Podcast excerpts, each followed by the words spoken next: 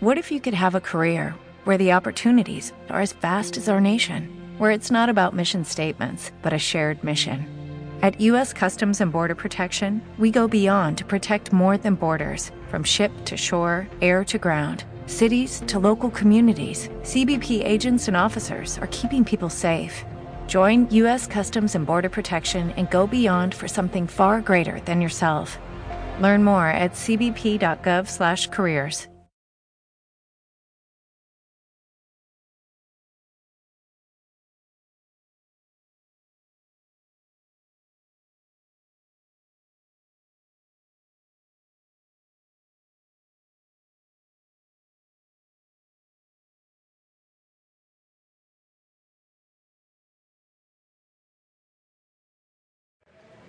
Welcome back once again to the First Christian Symposium on Aliens. Our next speaker is Dr. Michael S. Heiser, PhD. His website, I won't take a lot of time with biographical information to give him all the time he can have, and you to ask all the time needed for questions. Michael S. Heiser, H-E-I-S-E-R dot com is his website. He's been a regular here at our events for many years. We thank God for him, and we thank God for you being here to hear him. I hope it's a big blessing to everybody. Come on up, Mike. Okay, yeah, thank you for coming. Uh, I would add uh, to what Guy said by way of introduction. I have to get used to doing this with my left hand a little bit here.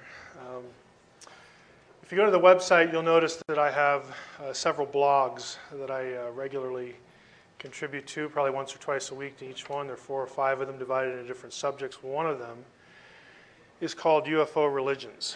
So the, the other way to find me, if you don't remember the URL, is just Google UFO religions and blog, and you're going to find that. You'll be able to get my uh, contact information off that if you want to email me a question. That's fine. I, I do check email, try to answer it. Might take me a while, but I will do my best to get back to you. I wish I could see the audience because uh, going into this topic, I agree with everything. Is Lynn Marzulli still here? Is he in here? Okay, that's good. Uh, no, I, I, agree with everything Lynn said when, when he said uh, about how you know we need to sort of take the onus and introduce our pastors to some of these things so that they, they get acclimated to the issues and the questions and, and whatnot. But at the same time, uh, I feel a little bit of angst about our responsibility. And uh, I'm, I'm a little less inclined to leave pastors completely off the hook. And some of the things I will say here today will make that evident. I'm not trying to um, really be confrontive in any way, um, maybe a little bit. I'm, I'm, sort of known for that in, in, kind of a offhanded sort of way. Uh, but I do really think that pastors ought to sort of take the first turn to be interested in the, in the wider culture, uh, in the culture in which their people live, and the culture in which they live. And there's a certain burden of responsibility on their part to engage that culture and to pay attention to what people are saying within their church and without it. And you're going to see how this relates as I get on into the slides. My topic is, as you can tell, why an extraterrestrial God appeals to today's culture.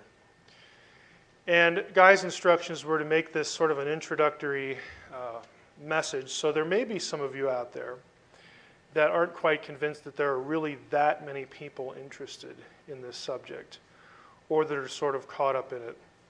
Uh, there is a lot of interest, and I want to go through uh, some slides to establish that. And then I want to spend the, the rest of the presentation on how the issue of UFOs and aliens for many people really displaces anything that you would think of in terms of traditional theism, uh, whether and theism is a broad term, can be you know any book religion, any any any any religion that accepts a God, but even more specifically Christianity.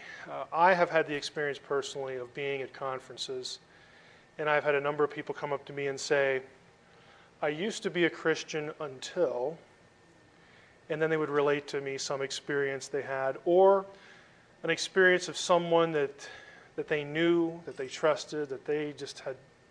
There's no reason this person should lie to me. I've known them X number of years, or they're a family member. and what they proceed to tell them really sort of alters their paradigm. And then they're confronted with a choice. Well, do I believe this or do I believe, you know, what my faith has taught me? Maybe I should go talk to my pastor. A lot of them do, and a lot of them get dismissed or laughed at, or maybe maybe you need therapy or something sort of condescending or dismissive. And that those sort of events sort of trigger a a new path for many people. And they begin to, to process the UFO ET issue. Uh, not in terms of, I really need to dig into this and find out what it is, but they, they embrace its reality almost by default. And that begins to, in their mind, displace their view, their, their cosmology, their worldview, and, and ultimately their faith. So I want to talk about why, to those people, that makes sense.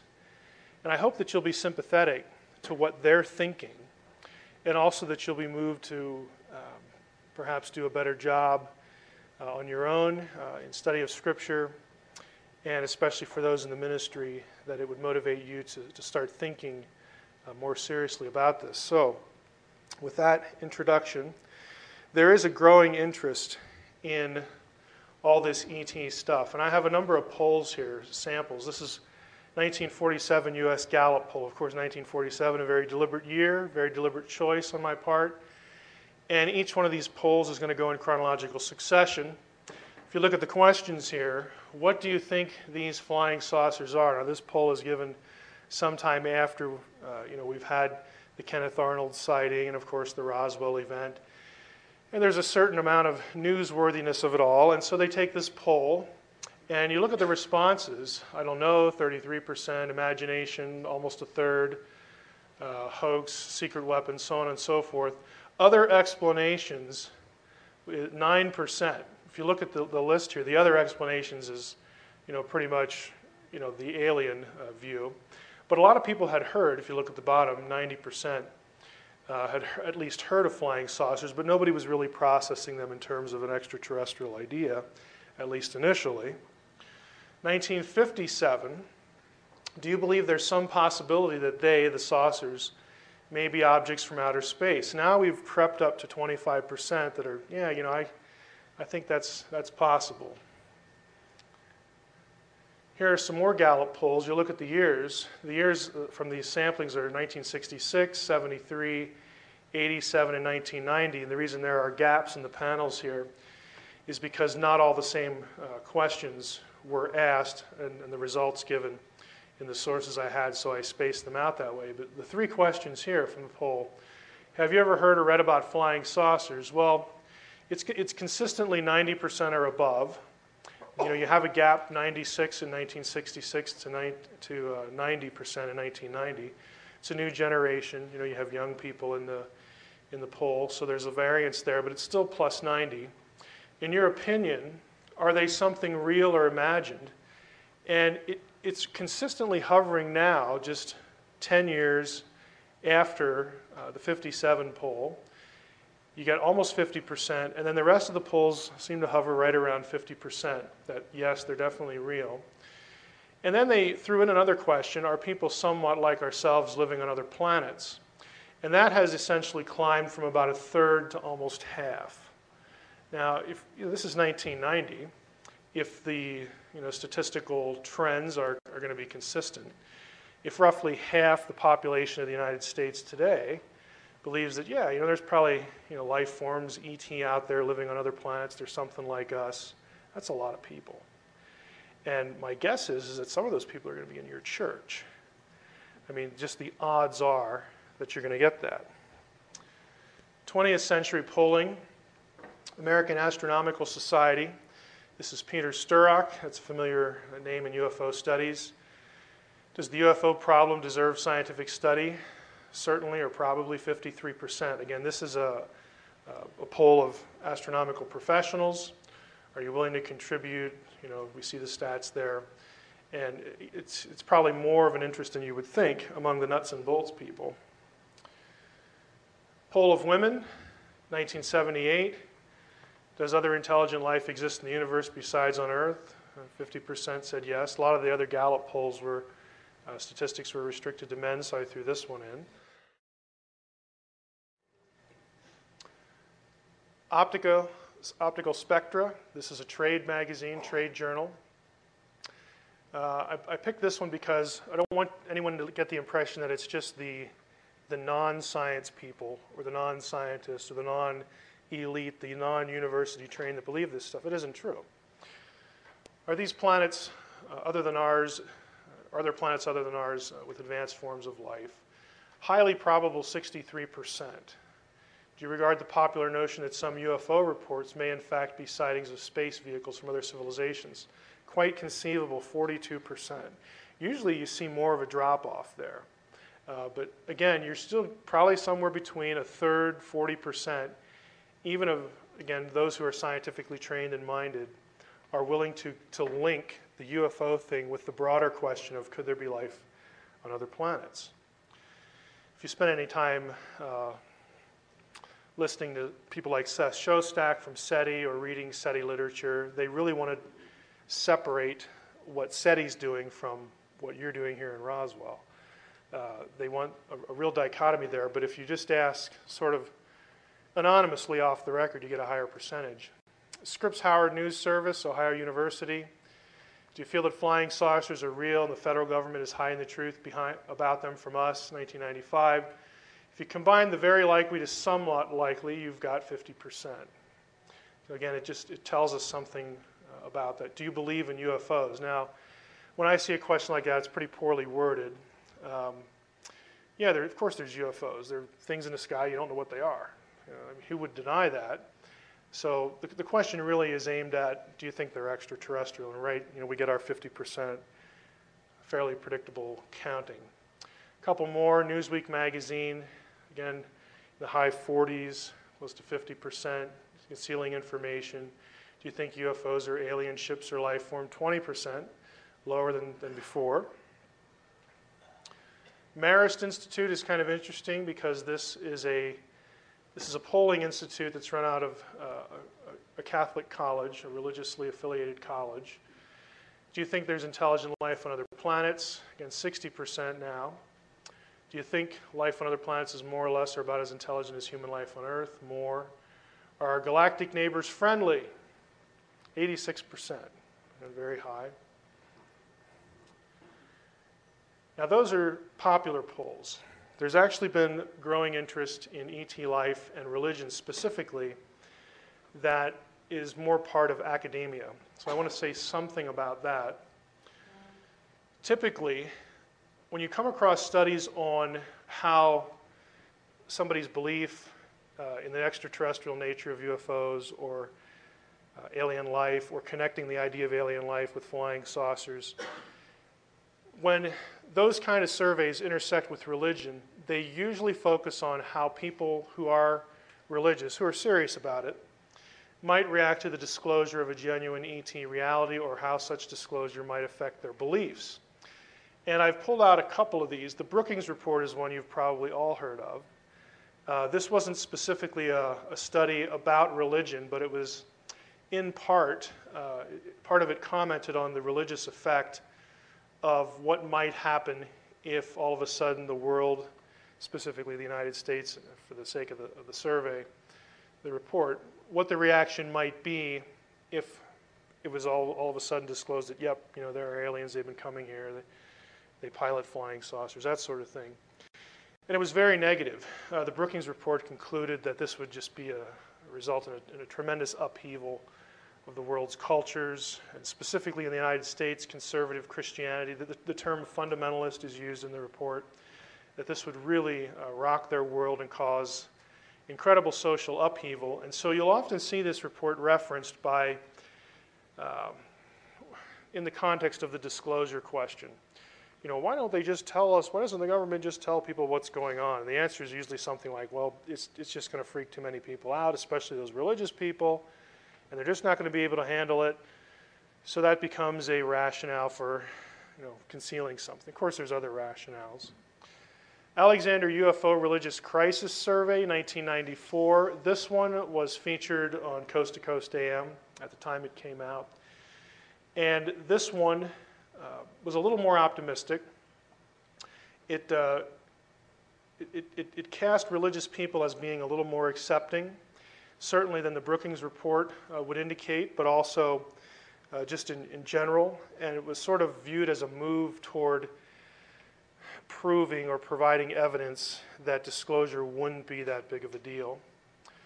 There was a Roper poll after that in 2002. That, this was actually done for Scientific American.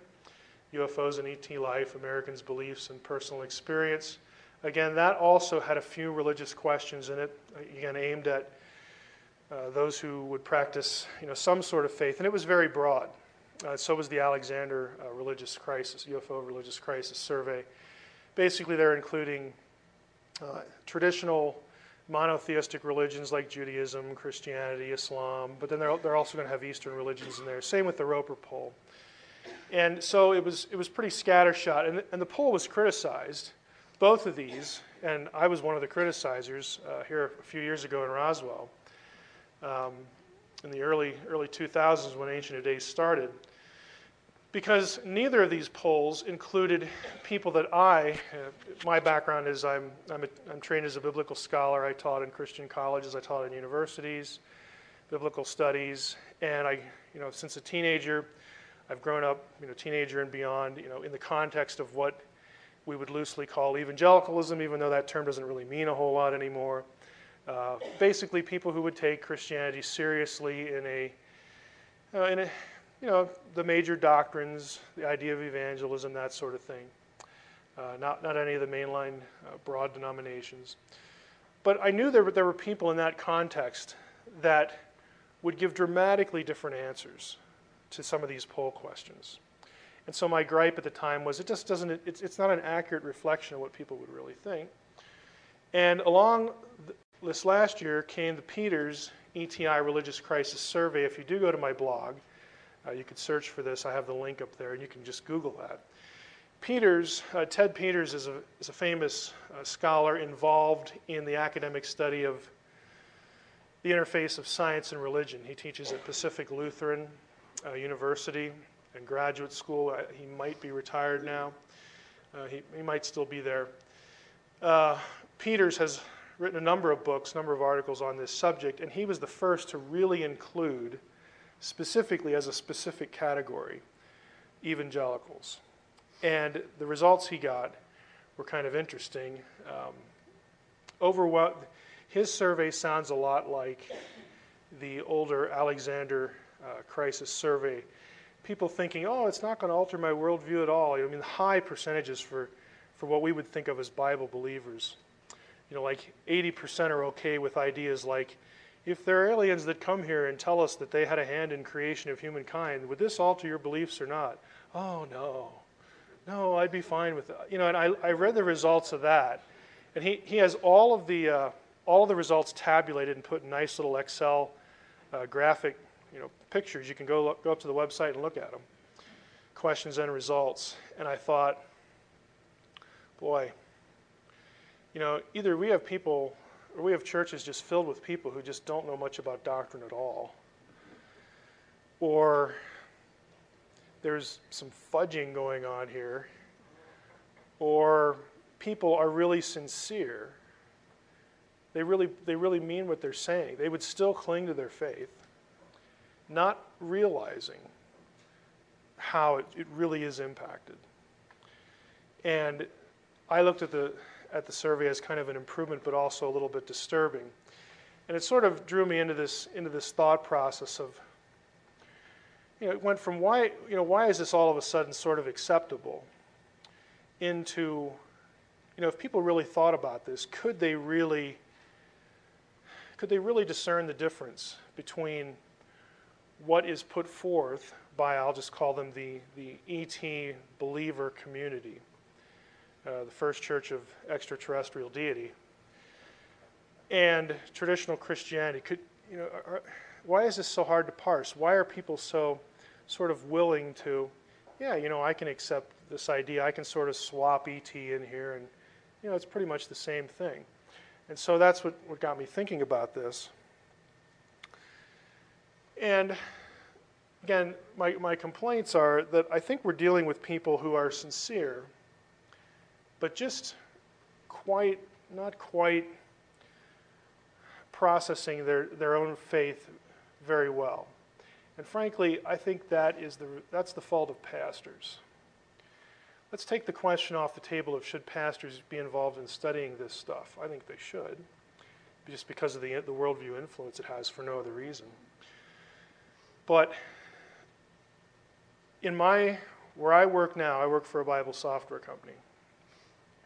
And we interact with, with people who are interested in the Bible at all levels, from the new convert, you know, the a mom who wants to use, you know, incorporate biblical study into her homeschooling, all the way up to the guy, you know, who teaches at Oxford. Okay, that we have somewhere around 600,000 customers at all levels, and we get to interact with all of them. And it's alarming to me what what people don't know about Scripture. And so, one of our sort of mental missions is we need to really strive to provide tools to make this better, to help out here. And I process all my conversations with people, you know, against things like this, because this is floating around in my head too. And it's really disturbing. The, the last note here on the Barna poll in 2009, if you have not read this poll and its results, I really strongly encourage you to do so. Many adults who claim to be evangelical Christians, this is the result, this, this is the pollster talking now, know very little doctrine and basic, basically develop their own beliefs about biblical theology. I'm going to post this, this presentation on my website when I get home. That's why I put the See Here link. You can download this and look for yourself. So I really think you should read the poll. A third of people not believing that the Holy Spirit is real. These are people in evangelical churches. Not that he's not a person, that he's not real. Okay? I mean, you, you just get responses like that. And Barna focuses on polls. He's a professional pollster, but polls that apply to the, to the Bible believing church, the evangelical community. So, with this as a backdrop, I think there's really been some religious fallout and the church needs to come to grips with it and understand why. It sounds like it's a church them question. You know, why do people, you know, accept ET as a deity? Well, surely none of us would do that. Well, I want you to understand the people that you put out there who are doing it, who have committed themselves to this, and understand why. And I hope you are sympathetic. I hope you can see clearly why it makes sense to them. But I also hope that you see, with a, with, with a church as theologically and biblically illiterate as the church is now, how even within the church, it would be very easy to swap ideas, to swap biblical theology for ET theology. Now, a couple books that you might want to consider looking at if you get interested on an academic level. UFO Religions, edited by Christopher Partridge. I've blogged through parts of this book on my blog. Uh, Partridge is a, is a scholar, religious studies scholar. I don't know what his uh, faith commitment is, if any, but he's one of the, one of the several scholars who are really serious, uh, who are you know, really interested in the UFO religion aspect. This book on the right, The Gods Have Landed, looks sort of cartoonish. It is not. It's a serious scholarly book.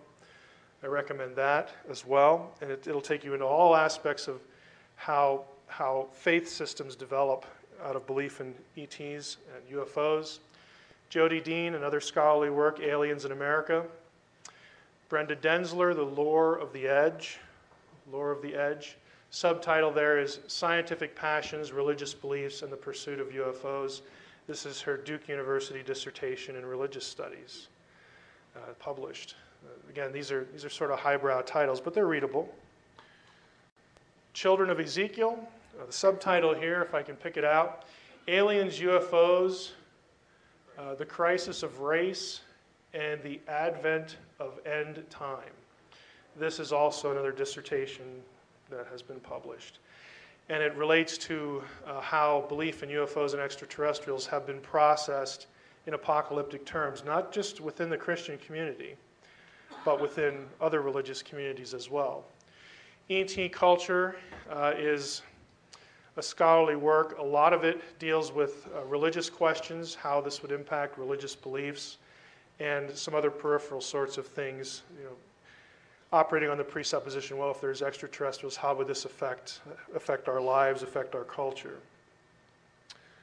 Now, if you read the scholarly literature, scholars tend to divide people who are interested in UFOs into four groups. There's the materialist. Okay, I would describe these people, these are agnostics or atheists. They're kind of the nuts and bolts people. They're inter- interested in it from a technological point of view or a physics point of view. Again, nuts and bolts kind of people. SETI would be an example. Yes, you know, we think ET life is out there, but we, don't, we really don't like UFOs. Then you have the physicalists. These are the people who see UFOs as real alien craft from other worlds and that have been coming to Earth for millennia, and they're responsible for the world's religions. Now, if you've ever read any of these authors, Sitchin, von Daniken, this is where they're at. They believe it's physically true, physically real. They've been coming here thousands of years, and they're responsible for Jesus and Muhammad and Buddha, and you know, fill in the gap. They're responsible for all this stuff. And again, they I think they, they sort of stick to, they really have to stick to the idea of an alien being someone from, some being from another planet as opposed to interdimensional or some of these other ideas, you know, demonic hypothesis. So you have the physicalists. They're really committed to that view. Theosophical, theosophy is a, a branch of occult studies, uh, broadly defined occult and esoteric mystical traditions and motifs. You, this, uh, this view would essentially say UFOs are spiritual entities. Here's where you get into the sort of metaphysical idea of beings coming from other dimensions and that sort of thing. And not using that to process it in biblical terms, but using, it, using that to process the idea in mystical, occultic, esoteric terms.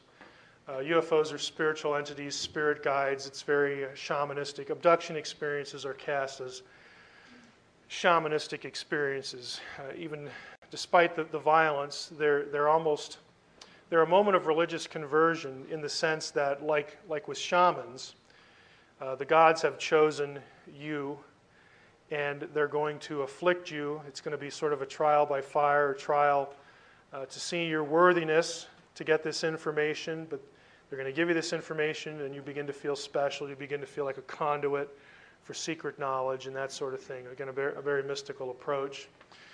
This category overlaps a bit with, um, I say a bit, in some people's minds, with Christian stuff because of a guy named Emanuel Swedenborg. How many of you have ever heard of Swedenborg? Just I see hands going up. Uh, Swedenborg was a clergy, clergyman and he's probably the oldest modern example of someone, theologian or not, uh, who wrote about, you know, this is in the late 1600s, wrote about uh, contact with extraterrestrials, with alien beings. He actually uses terms like that. Then you have what the literature calls, and this is not my term, but I'm going to use it because I think it's fairly descriptive even though it's used pejoratively in scholarly literature, which is unfortunate. Christian fundamentalist, UFOs are spiritual phenomena. Yeah, we agree with those theosophists. It's spiritual, all right, but extraterrestrials are demonic manifestations, and they're also the source of that theosophical junk. Okay? And of course, this is going to be the dominant view uh, present here at the conference, as you've already learned if you've listened to the speakers already. So you get these four categories. Uh, I, I personally uh, don't feel like I fit exclusively into um, any of them. I'm certainly not a materialist. I'm certainly not a physicalist. Uh, I'm really not a, a, a, theosophist either. I don't like that because I'm not into the occult, you know, other than to find out what they think. Uh, I think there's a missing category here that I would call eclectic, and that is I think there's more than one way uh, biblically we can look at extraterrestrials. Uh, that doesn't mean that they're not demons. It means that's, I think, I think many of them are. But there could be other ways uh, to process it. So The, the scholars don't have the eclectic category because they like to pigeonhole people. I want to focus, though, on these two materialists and theosophists. At first glance, you would think, what in the world do these people have in common? Because the one is the nuts and bolts crowd, not interested in anything religious, and the other one is very mystical. Uh, it, it's my opinion that these are the two groups that I think currently dominate the culture in terms of people who are interested in UFOs. And if you look at them, they dominate the culture. The culture is a combination of materialist and materialist paganized uh, belief systems. They appear that, like they're at odds, but they're not.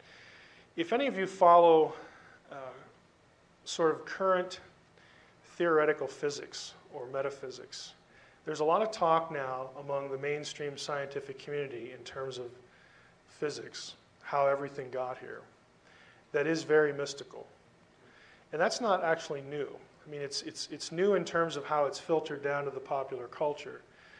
But for a long time, you know, this whole idea of that, that the earth or the universe is a living organism. It's sort of the Gaia hypothesis on steroids, okay? That the universe itself is a living organism.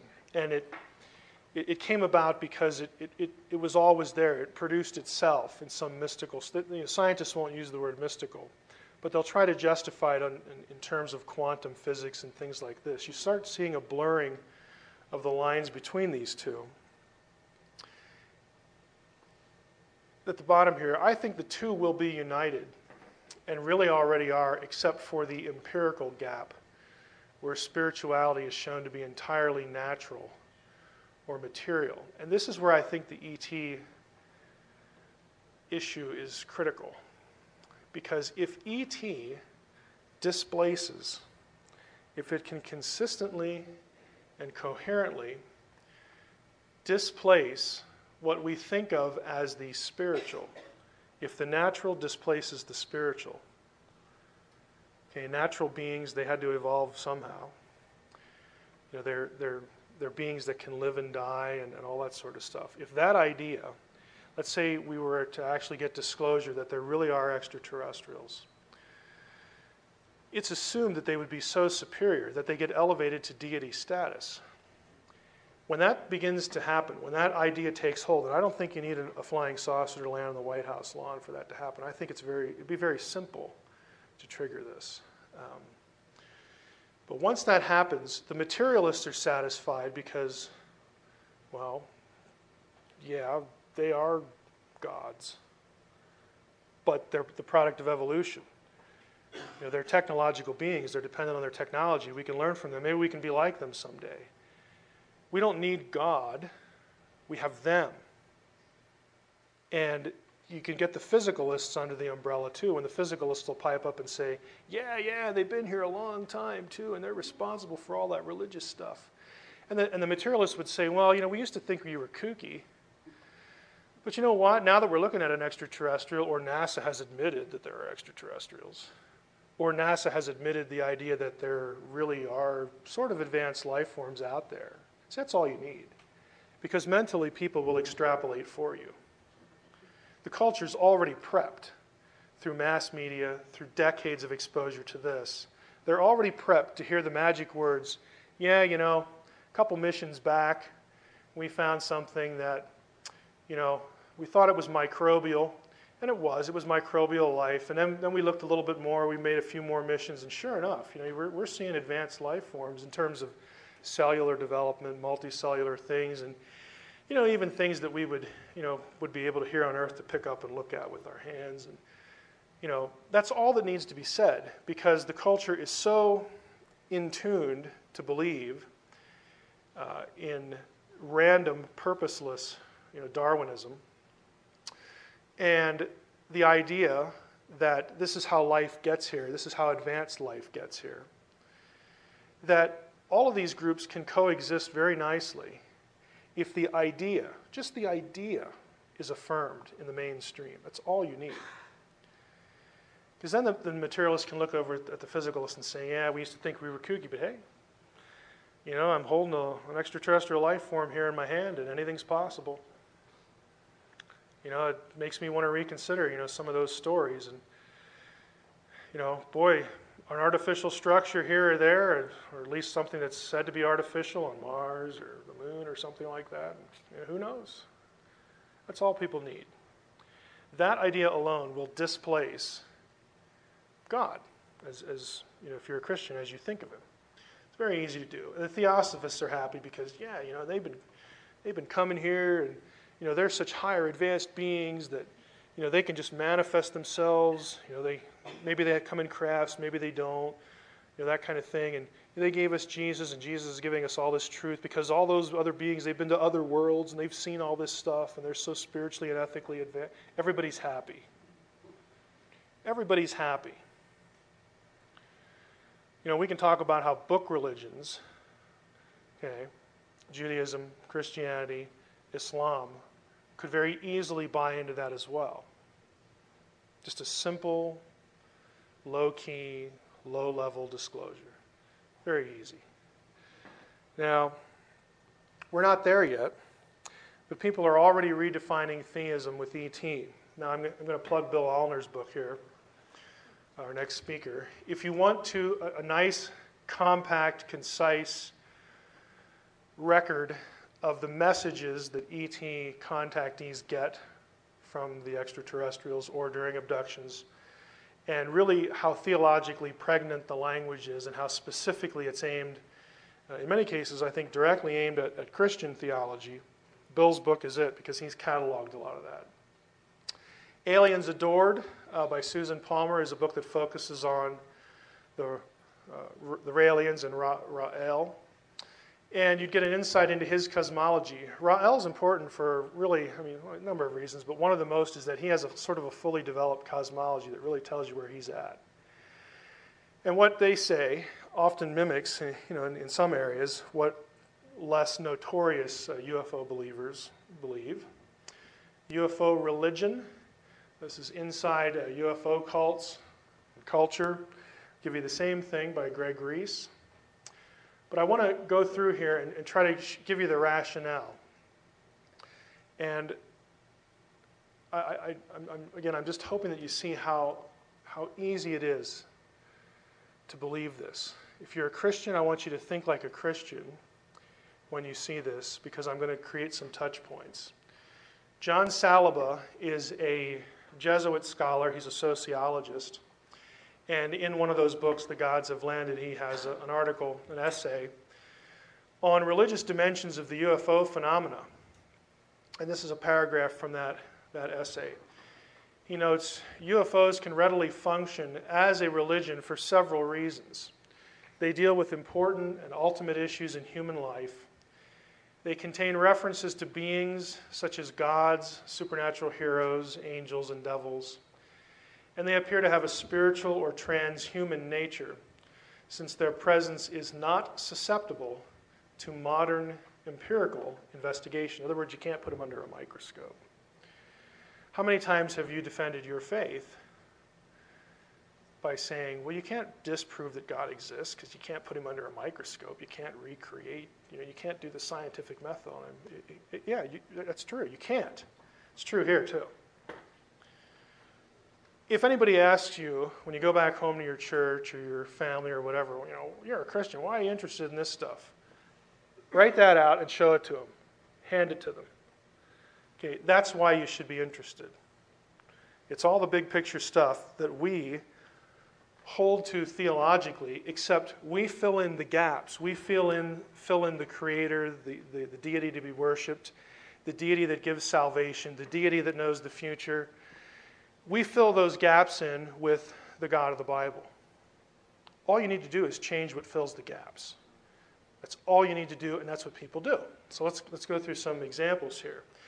I would, I'm going to try to break these up into outright replacements that uh, UFO, again, I'm calling them UFO believers, again, people who, who really extraterrestrials for them really are their religion. They, they're, they're their gods. They, they get their, their whole worldview from this now.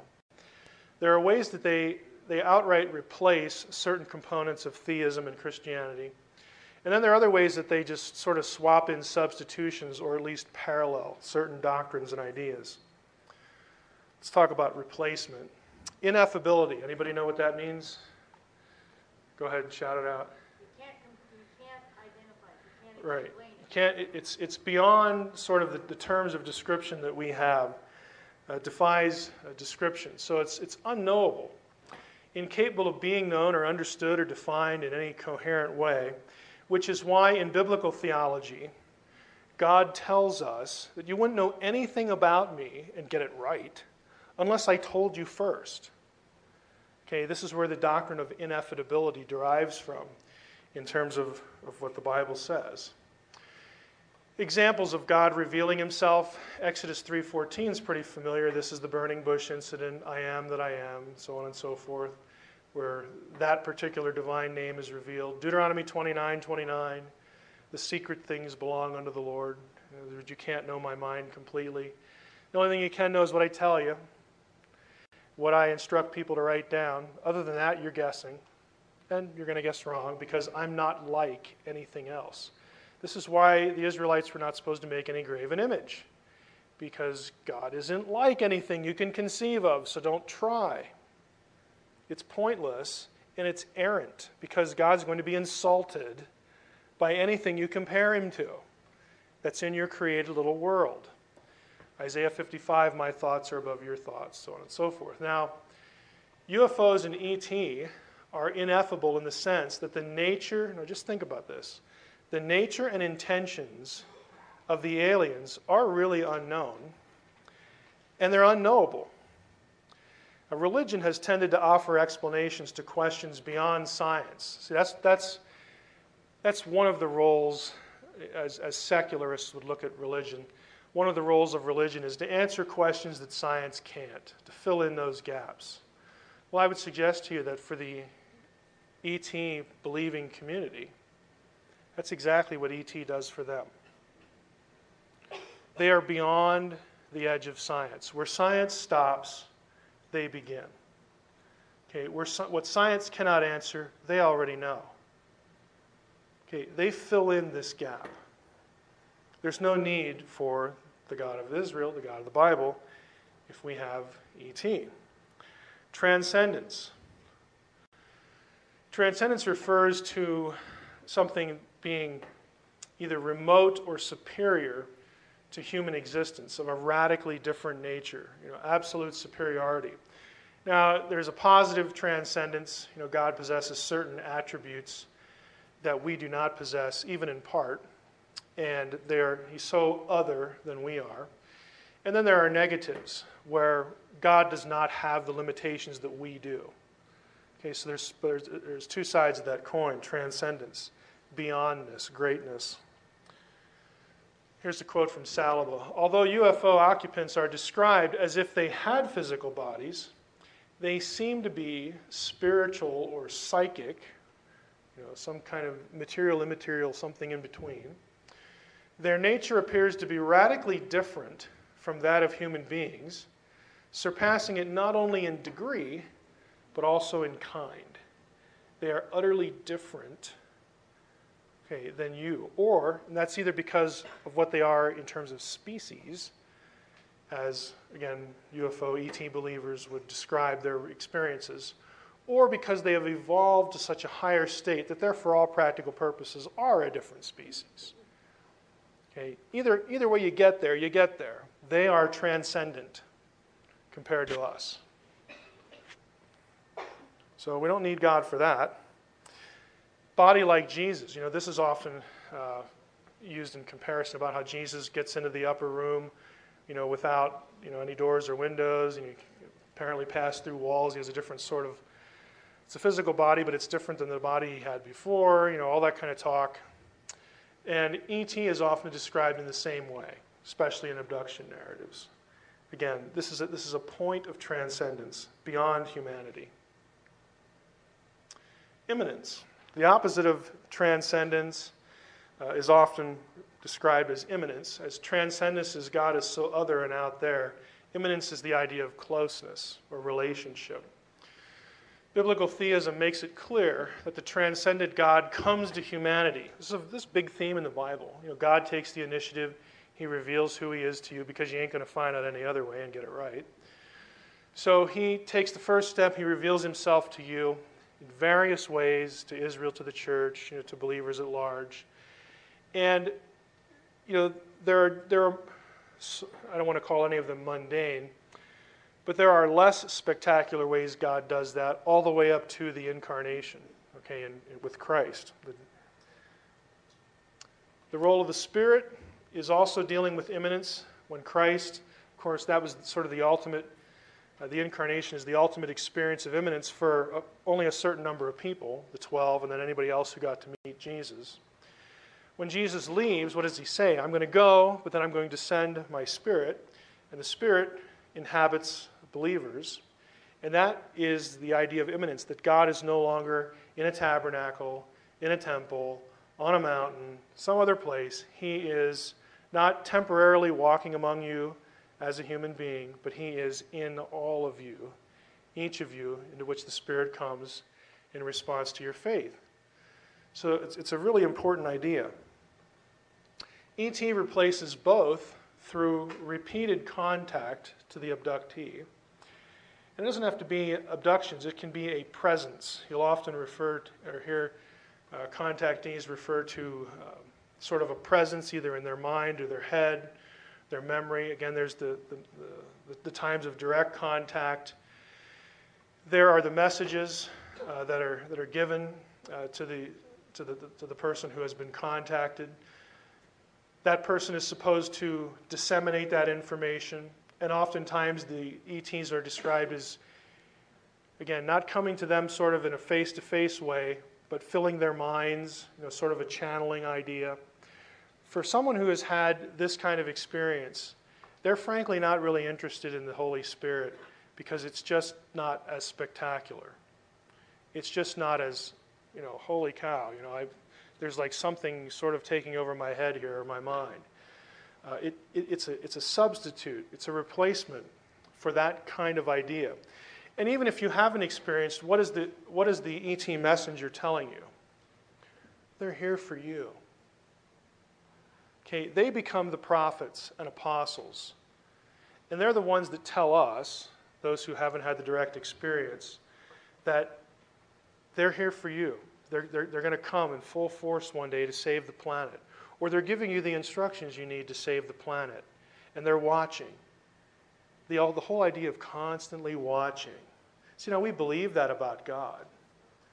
Okay. But the trick here is that in the, in the contactee message and in his or her theology and what they're trying to convey to you, you know, quite sincerely, is that ET is, you know, just beyond, you know, either our, our our five senses or beyond, you know, where NASA can detect them. And they're watching. They're here. They're not going to leave until the job's done. They're here. It's not like Jesus who was here and then left. It's not like this spirit thing that I don't know if I've ever really felt that. You see how feeling oriented it is? Okay. It's very easy for the ET message to fill this gap. And that's, that's what it does. Omnipotence. If you've noticed, all I'm going is I'm going through traditional attributes of God. That's all I'm doing. Omnipotence, of course, limitless power. Alien technology is cast as so other than anything we can conceive that nothing seems to be beyond their grasp.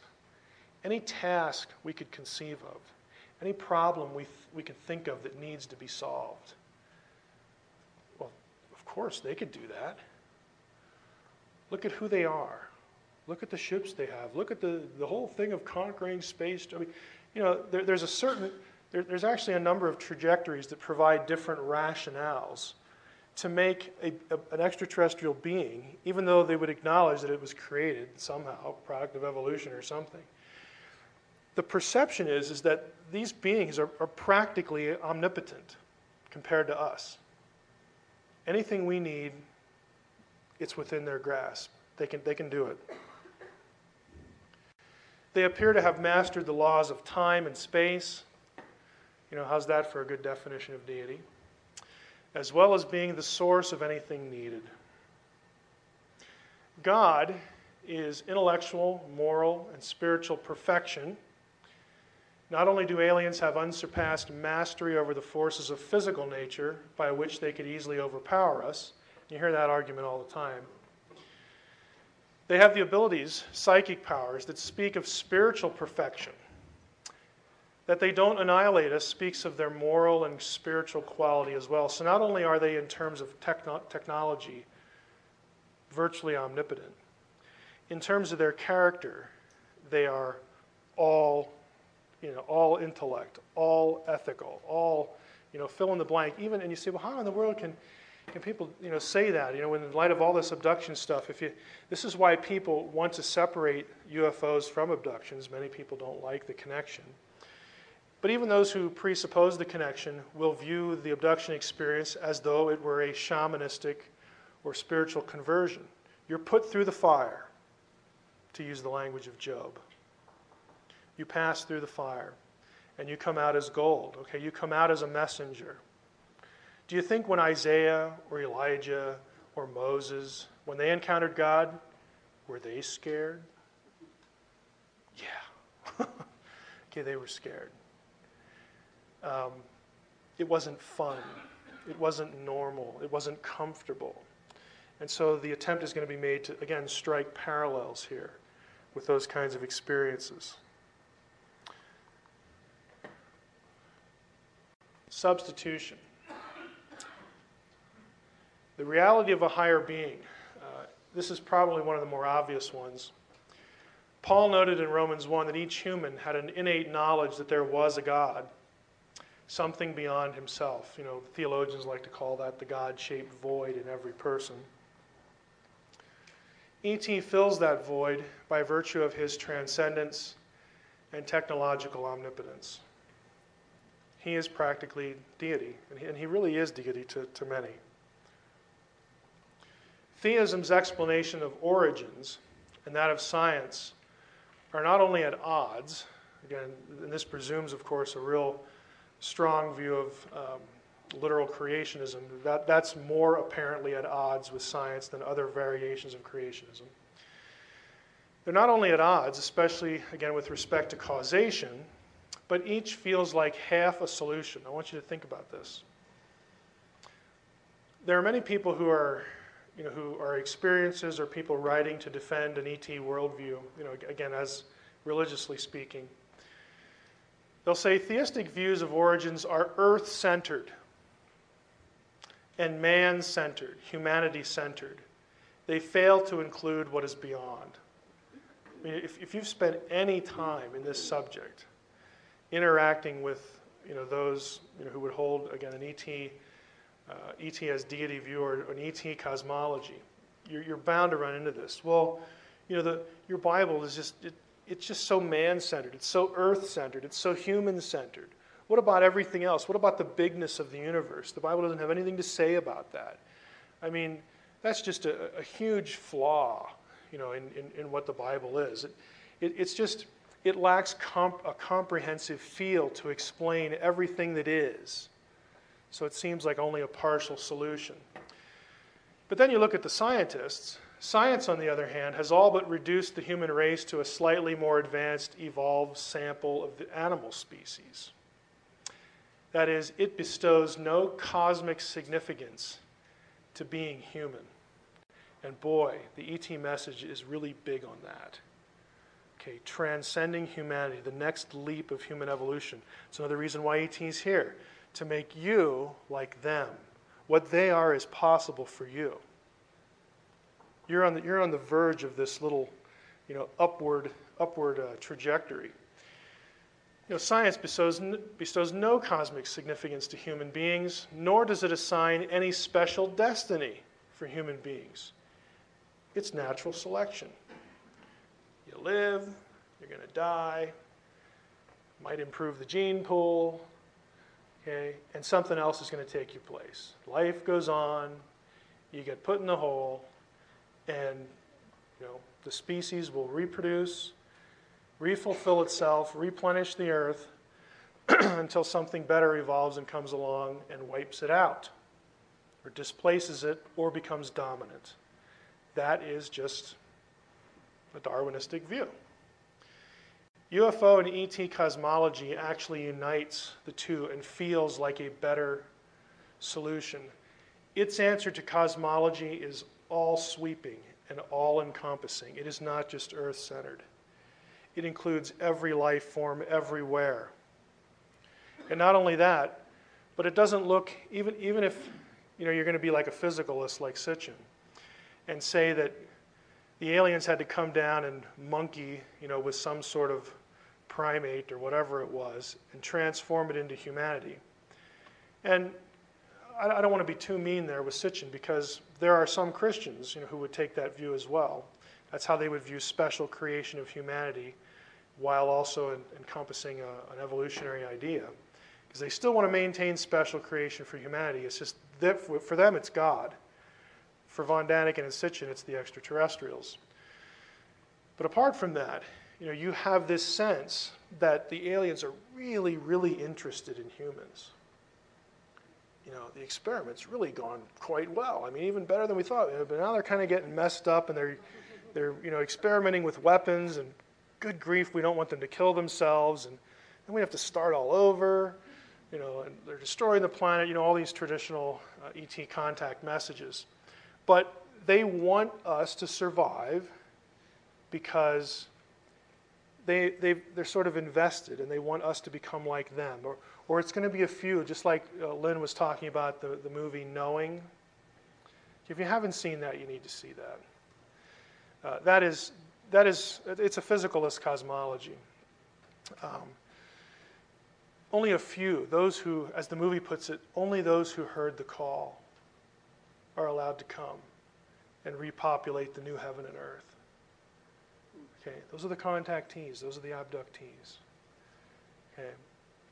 So, but either way, there's a, there's a, there's a positive, wonderful destiny for human, humanity despite what we've done to ourselves.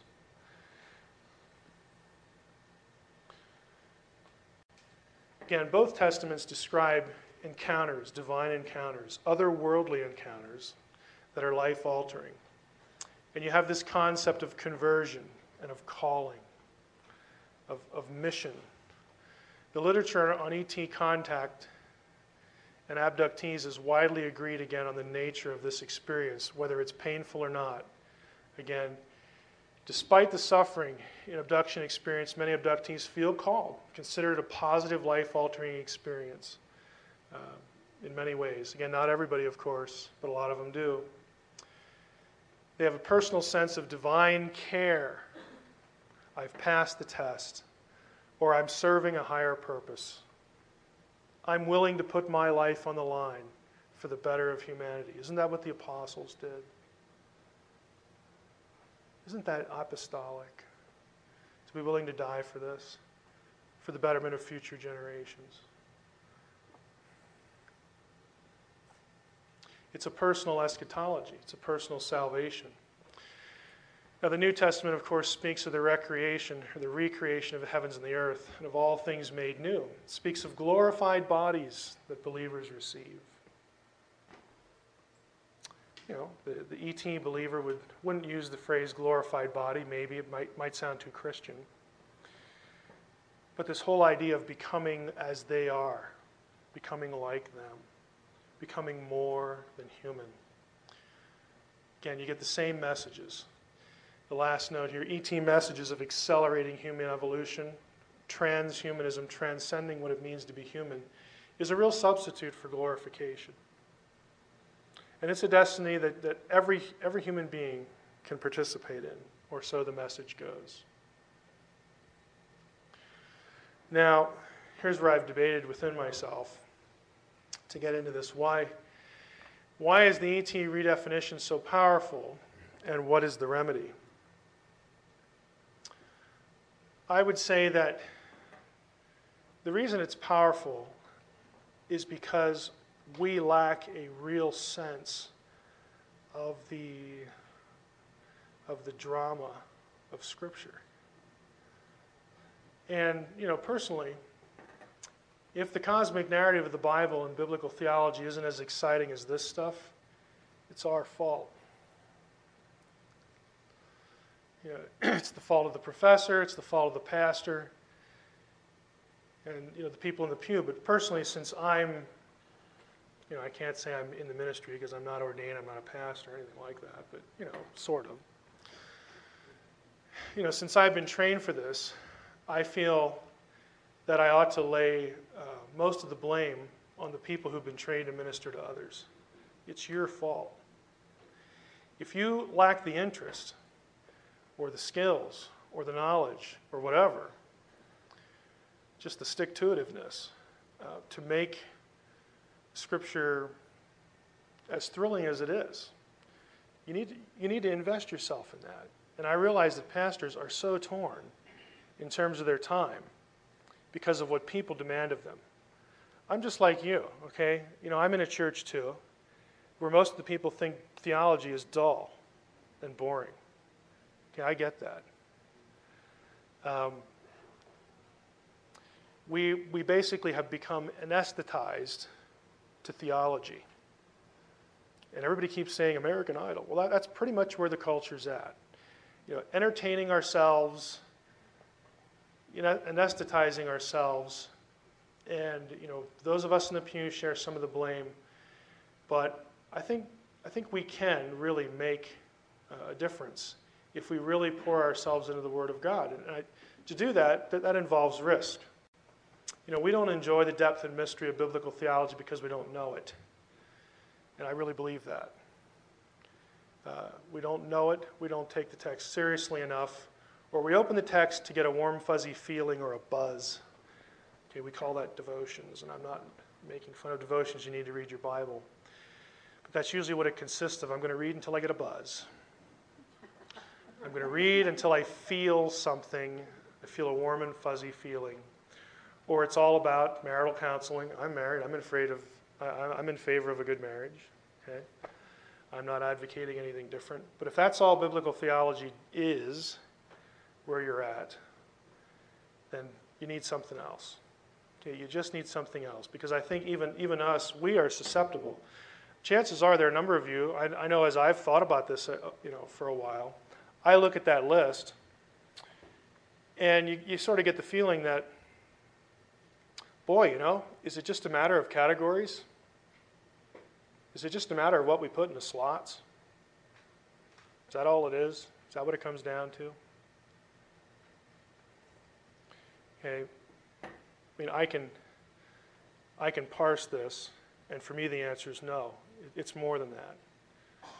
Okay, but for a lot of people, especially if you had, again, some sort of minimal disclosure idea, oh, it would be so easy to just, well, here's how I'm going to process this.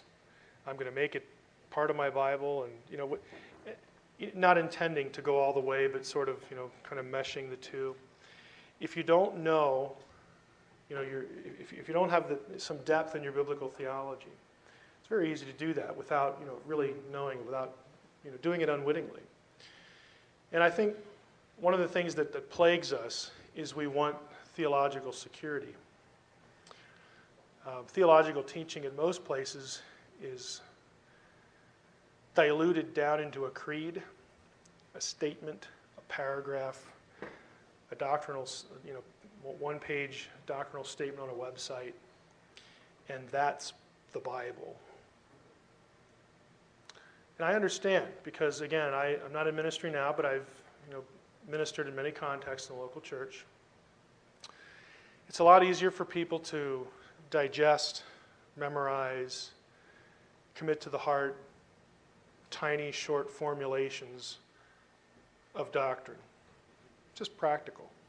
Okay? I'm not anti creedal. But I'll tell you, if you never go beyond that, if you never stretch your people beyond that, and the way you don't do that is you avoid tough questions. If you're going to keep avoiding tough questions, you're going to keep avoiding tough topics.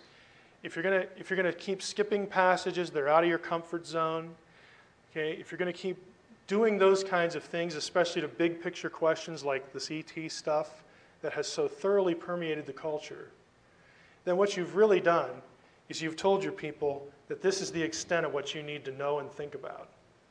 And it takes half an hour to memorize some of that stuff. Now I've canned it, I'm sitting on the lid, and I'm kind of bored now. I've mastered it all, what should I move on to? And you never move on. You go to church and it's the same thing every week. Every week. Okay, it just has to change. And there are things that are going to force it to change, and there are going to be Christians who can, can deal with that, can adapt to it. A lot of you in this room, because you're already ahead of that, okay, mentally, you're already thinking of other things. You're thinking bigger thoughts because of what you you've allowed yourself to be exposed to, because of what you're interested in, and you've already started sifting. You're already, the wheels are already turning for you. Okay? There are a lot of Christians out there that they're not. And frankly, the, the ET believer knows his theology to more depth and breadth than you know yours. Because it, it's, it's life altering to them. And again, if, if Scripture and theology isn't as exciting as this stuff, it's really the fault of the leadership.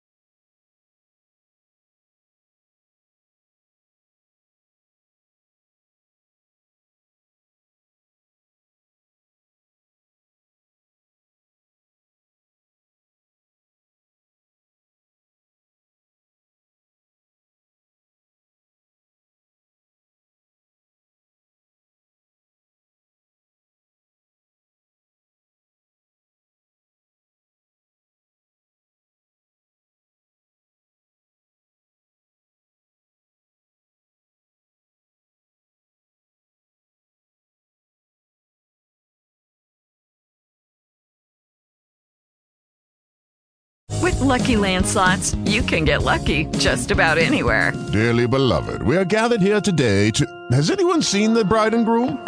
Sorry, sorry, we're here. We were getting lucky in the limo and we lost track of time. No, Lucky Land Casino, with cash prizes that add up quicker than a guest registry. In that case, I pronounce you lucky. Play for free at LuckyLandSlots.com. Daily bonuses are waiting. No purchase necessary. Void where prohibited by law. 18 plus. Terms and conditions apply. See website for details.